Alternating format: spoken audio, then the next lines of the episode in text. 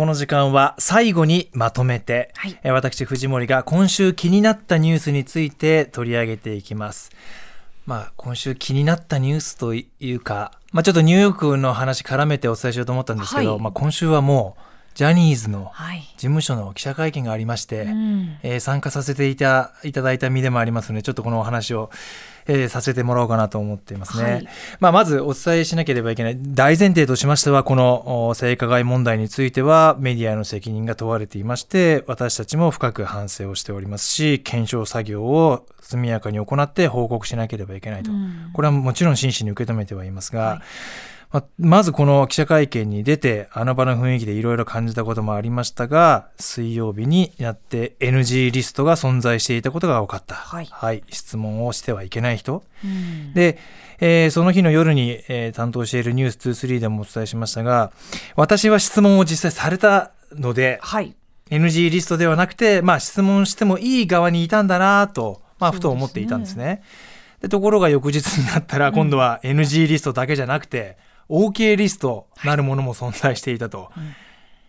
でどうも記事を見ていると私の顔写真までついていて、はい。OK リストに入っていたことがまあ分かったわけなんですけどまあ、うん。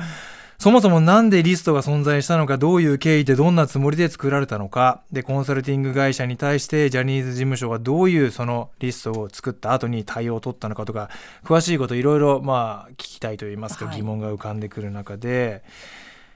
やっぱりこの OK リストに知らないうちに勝手に自分の名前とか写真が使われていたっていうことに対しては、うんまあ、境地穏やかじゃないですよね。さすがに。でなぜまあ私がというかなぜ TBS の記者がそこにうん取り上げられることになったのか。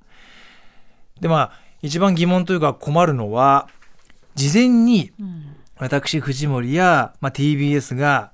記者会見の主催者側とつながっていたんじゃないかと見られてしまう可能性があることうんこれが一番、まあ大変困りますし不本意ですよね。不本意で。す。はい。まあ、つまり、わ私たち、私や TBS が、じこの記者会見に際して、何か忖度している可能性があると見られてしまうという、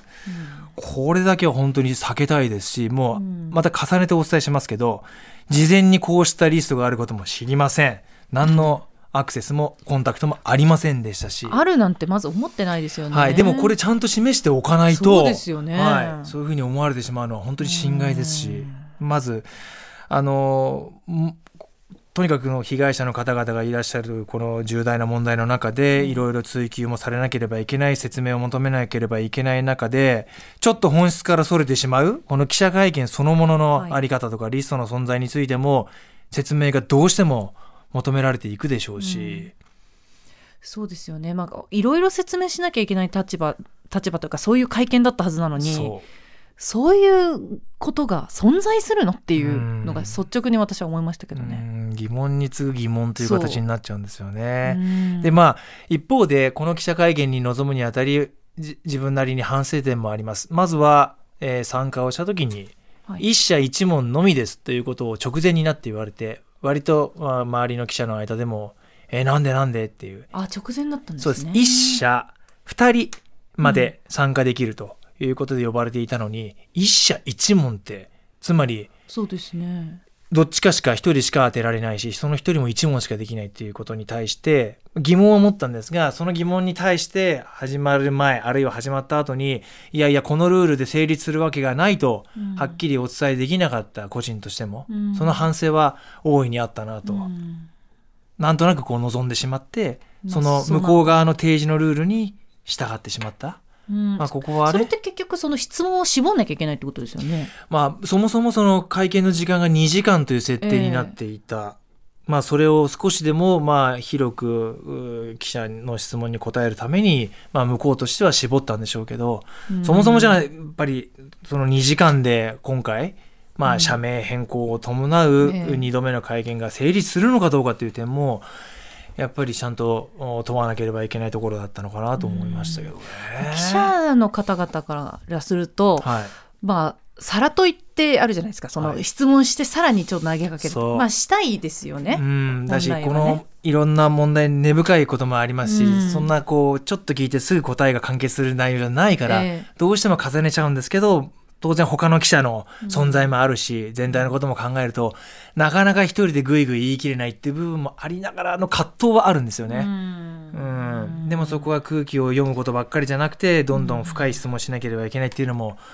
分かっているつもりではありましたし、というこの難しさですね。だからああいう空気感になったんでしょうね。あの会見がね。マイクを持たない記者がこう間に入っていって、こう大きな声を出して問うっていうことも、まあ仕方なくなってしまうような、まあいろんな意見はあるとは思うんですけどね。まあ、あとは、まあ、いろいろ OK リストに入っているということは、向こう側からどう思われていたのかなとか、まあ、いろんな、いろんなご意見今回いただきまして、確かに、えー、まあ、今回私としては、えー、社名変更についての質問をしようということで、あの、決めていたので、ええ、その内容に関しては特に後悔はありませんが、ただ、もっともっとブラッシュアップをして、うん、えー、会見を聞いていたあ、ご覧になっていた、テレビでご覧になっていた人たちにも、まあ、納得するような質問にもっとブラッシュアップしなければいけないなという反省はもちろんありましたけど、うん、いろいろこんなことを感じたそうですね。気になったニュースですね。そうですね。身をもって、身をもって。ってことですね。まさかリニューアルまとめて土曜日 最初の私の気になったニュースがこんなことになろうとは 一言で言えばこれははっきり言ってもらい事故なのかなとも思っております。はい